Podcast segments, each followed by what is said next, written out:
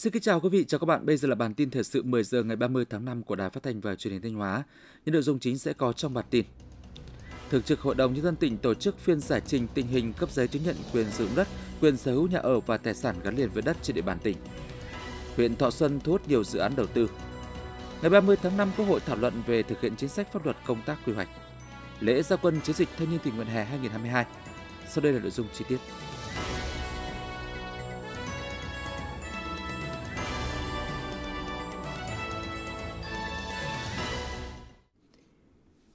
Hôm nay 30 tháng 5, dưới sự chủ trì của đồng chí Đỗ Trọng Hưng, Ủy viên Trung ương Đảng, Bí thư tỉnh ủy, Chủ tịch Hội đồng nhân dân tỉnh và đồng chí Nguyễn Quang Hải, Phó Chủ tịch Hội đồng nhân dân tỉnh, Thường trực Hội đồng nhân dân tỉnh đã tổ chức phiên giải trình tình hình cấp giấy chứng nhận quyền sử dụng đất, quyền sở hữu nhà ở và tài sản gắn liền với đất trên địa bàn tỉnh.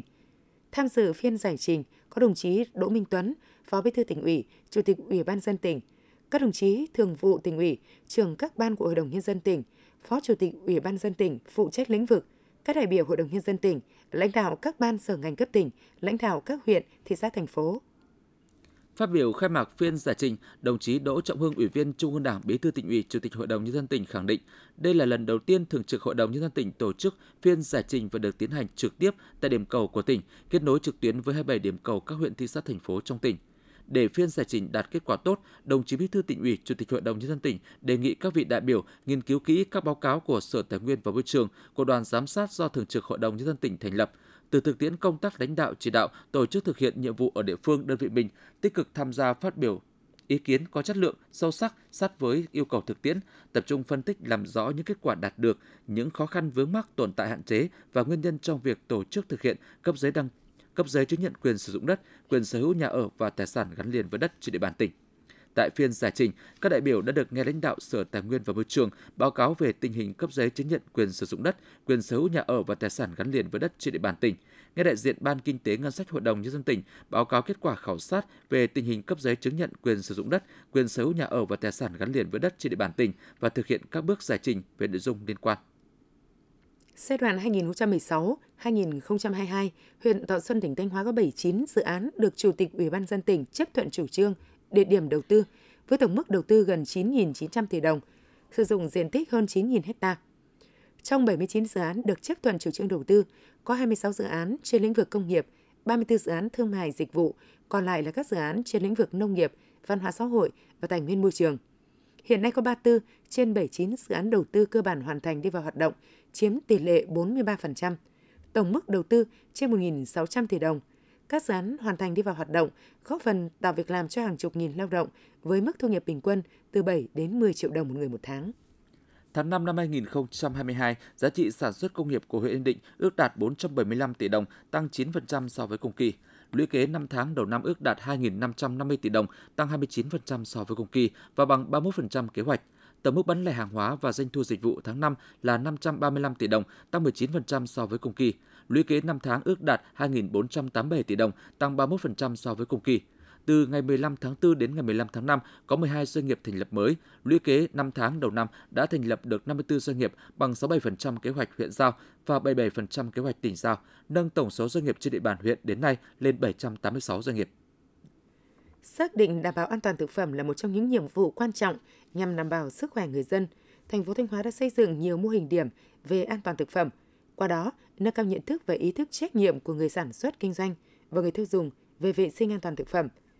Trong giai đoạn 2018 đến 2021, thành phố Thanh Hóa đã hoàn thành 100% các chỉ tiêu về vệ sinh an toàn thực phẩm. Khối lượng thực phẩm tiêu dùng thông qua các chuỗi cung ứng thực phẩm đạt 100% kế hoạch – 34 trên 34 xã, phường duy trì đạt chuẩn về vệ sinh an toàn thực phẩm, phát huy hiệu quả các mô hình chợ an toàn thực phẩm, cửa hàng thực phẩm an toàn theo chuỗi từ sản xuất đến tiêu dùng. Thành phố Thanh Hóa phấn đấu trong năm 2022, 4 phường Điện Biên, Lam Sơn, Trường Thi và Ba Đình hoàn thành chỉ tiêu phường an toàn thực phẩm nâng cao. Huyện Bá Thước, tỉnh Thanh Hóa, Trung ương Đoàn Thanh niên Cộng sản Hồ Chí Minh vừa tổ chức lễ gia quân chiến dịch thanh niên tình nguyện hè năm 2022 đồng chí Trần Thanh Mẫn, Ủy viên Bộ Chính trị, Phó Chủ tịch Thường trực Quốc hội dự và phát biểu chỉ đạo. Chiến dịch tình nguyện hè năm 2022 diễn ra từ ngày 1 tháng 6 đến ngày 31 tháng 8 với phương châm rộng khắp an toàn hiệu quả bền vững gắn với nhiệm vụ chính trị, nhu cầu thực tế của từng địa phương đơn vị. Bên cạnh các nội dung truyền thống, chiến dịch năm nay sẽ có những hoạt động mới như tập trung tổ chức chăm lo khám sàng lọc các bệnh lý hậu COVID-19 cho người dân, thành lập đội hình, chuyển đổi số cộng đồng, xây mới sửa chữa nâng cấp nhà vệ sinh trường học cho các điểm trường khó khăn trên toàn quốc. Nhân dịp này, các đồng chí lãnh đạo Quốc hội, Trung ương Mặt trận Tổ quốc Việt Nam và Trung ương Đoàn Thanh niên Cộng sản Hồ Chí Minh đã trao tặng tỉnh Thanh Hóa 2,5 tỷ đồng để hỗ trợ xây dựng 50 căn nhà đại đoàn kết cho các gia đình có hoàn cảnh khó khăn trên địa bàn tỉnh. Trung ương Đoàn Thanh niên Cộng sản Hồ Chí Minh trao cho tỉnh đoàn Thanh Hóa 16,8 tỷ đồng để thực hiện các công trình tình nguyện. Quý vị và các bạn đang theo dõi bản tin thời sự trực tiếp 10 giờ của Đài Phát thanh Truyền hình Thanh Hóa. Tiếp theo là những thông tin trong nước. Theo chương trình kỳ họp thứ ba Quốc hội khóa 15 ngày 30 tháng 5, Quốc hội bước vào tuần làm việc thứ hai, thảo luận tại hội trường việc thực hiện chính sách pháp luật về công tác quy hoạch kể từ khi luật quy hoạch có hiệu lực thi hành. Tại phiên họp, Quốc hội sẽ nghe Ủy viên Ủy ban Thường vụ Quốc hội, chủ nhiệm Ủy ban Kinh tế của Quốc hội Vũ Hồng Thanh trình bày, trình bày báo cáo của đoàn giám sát của Quốc hội về việc thực hiện chính sách pháp luật về công tác quy hoạch kể từ khi luật quy hoạch có hiệu lực thi hành. Tiếp đó, Quốc hội sẽ xem video clip về kết quả giám sát việc thực hiện chính sách pháp luật về công tác quy hoạch kể từ khi luật quy hoạch có hiệu lực thi hành. Sau đó Quốc hội thảo luận ở hội trường về việc thực hiện chính sách pháp luật về công tác quy hoạch kể từ khi luật quy hoạch có hiệu lực thi hành. Chiều qua tại hội trường trung tâm thành phố Cam Ranh, tỉnh Khánh Hòa, nguyên Chủ tịch nước Trương Tấn Sang và Hội chữ thập đỏ Việt Nam cùng các nhà tài trợ đã trao tặng 1.000 bộ áo phao cứu sinh đa năng giúp sơ cấp cứu cờ tổ quốc cho các ngư dân nghèo cận nghèo có hoàn cảnh khó khăn của thành phố Cam Ranh. Bộ phao cứu sinh đa năng đợt này trị giá 1,5 triệu đồng một bộ, bao gồm nhiều dụng cụ hữu ích giúp ngư dân không ai bị sự cố hoặc gặp thiên tai khi có có thể tồn tại trên biển khoảng 8 ngày trong lúc chờ lực lượng cứu hộ đến giúp. Bộ Giao thông Vận tải vừa có ý kiến trả lời chất vấn của cử tri về tiến độ dự án đường Hồ Chí Minh khi dự án này không thể nối thông toàn tuyến từ Bắc Bó, Cao Bằng đến đất mũi Cà Mau vào năm 2020 theo kế hoạch. Đến năm 2020, dự án này vẫn còn 6 dự án thành phần, dài khoảng 279 km, chưa cân đối được nguồn vốn. Bộ Giao thông Vận tải cũng cho biết nhu cầu đầu tư giao thông trong giai đoạn 2021-2025 từ vốn ngân sách nhà nước rất lớn, khoảng 462.000 tỷ đồng. Tuy nhiên, do nguồn lực khó khăn, số vốn được phân bổ chỉ đạt 304.104 tỷ đồng, kế hoạch đầu tư công trung hạn. Do đó, trong giai đoạn 2021-2025, Bộ Giao thông Vận tải mới cân đối bố trí vốn được cho 3 dự án thành phần thuộc dự án đường Hồ Chí Minh với tổng chiều dài 108 km. Các đoạn còn lại với chiều dài 17 km vẫn đang tiếp tục chờ cân đối nguồn vốn. Tại hội nghị Thủ tướng Chính phủ đối thoại với nông dân Việt Nam năm 2022 diễn ra ngày 9 tháng 5, Phó Thống đốc Thường trực Ngân hàng Nhà nước Đào Minh Tú cho biết để ngăn chặn và đẩy lùi nạn tín dụng đen ở nông thôn cần sự chung tay của nhiều cấp ngành,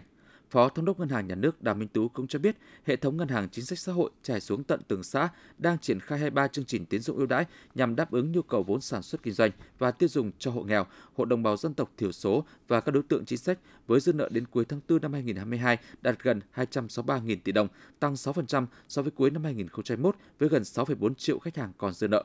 Theo đánh giá sơ bộ của Ngân hàng Nhà nước và Bộ Công an, tỷ lệ tín dụng đen so với năm 2017 đã giảm hơn một nửa. Phó Thống đốc khẳng định trong thời gian tới, ngành ngân hàng sẽ tiếp tục chủ động thực hiện đồng bộ nhiều giải pháp để mở rộng tín dụng chính thức, đẩy lùi tín dụng đen. Bộ Y tế đang dự thảo nghị định sửa đổi, bổ sung nghị định số 146/2018 quy định chi tiết và hướng dẫn thi hành một số điều của luật bảo hiểm y tế, trong đó có những điểm mới liên quan đến bảo hiểm y tế hộ gia đình. Cụ thể, dự thảo đề xuất nhiều quy định về bảo hiểm y tế hộ gia đình như người cùng đăng ký thường trú, đăng ký tạm trú tại một chỗ ở hợp pháp trừ nhóm người đóng bảo hiểm y tế cho người lao động, người sử dụng lao động, cơ quan bảo hiểm xã hội, ngân sách nhà nước đóng và hỗ trợ đóng. Trong khi quy định hiện nay là người có tên trong sổ hộ khẩu, trừ nhóm người đóng bảo hiểm y tế do người lao động, người sử dụng lao động, cơ quan bảo hiểm xã hội, ngân sách nhà nước đóng và hỗ trợ đóng. Như vậy, quy định trong dự thảo sẽ cho phép nhiều người đang đăng ký tạm trú sẽ được tham gia đóng bảo hiểm y tế theo hộ gia đình. Như vậy có thể thấy, Bộ Y tế đề xuất những thay đổi liên quan đến bảo hiểm y tế hộ gia đình để phù hợp với quy định của luật cư trú về việc thu hồi sổ hộ khẩu, sổ tạm trú. Theo Trung tâm Dự báo Khí tượng Thủy văn Quốc gia, từ ngày 30 tháng 5 đến ngày 31 tháng 5, ở khu vực vùng núi và trung du Bắc Bộ có mưa vừa mưa to, có nơi mưa rất to với lượng mưa phổ biến từ 50 đến 100 mm một đợt, có nơi trên 120 mm một đợt. Ở khu vực đồng bằng Bắc Bộ có mưa rào và rông, cục bộ có mưa to. Chiều vào đêm ngày 30 tháng 5 ở khu vực từ Thanh Hóa đến Thừa Thiên Huế có mưa rào và rông, cục bộ có mưa to. Trong mưa rông có khả năng xảy ra lốc xét mưa đá và gió giật mạnh. Nguy cơ rất cao xảy ra lũ quét sạt lở đất tại các tỉnh vùng núi Bắc Bộ, Bắc Trung Bộ, Tây Nguyên và ngập úng tại các khu vực trũng thấp. Quý vị và các bạn vừa theo dõi bản tin 10 giờ của Đài Phát thanh Truyền hình Thanh Hóa. Mời quý vị tiếp tục đón nghe bản tin thời sự 11 giờ để cập nhật những tin tức thời sự trong tỉnh.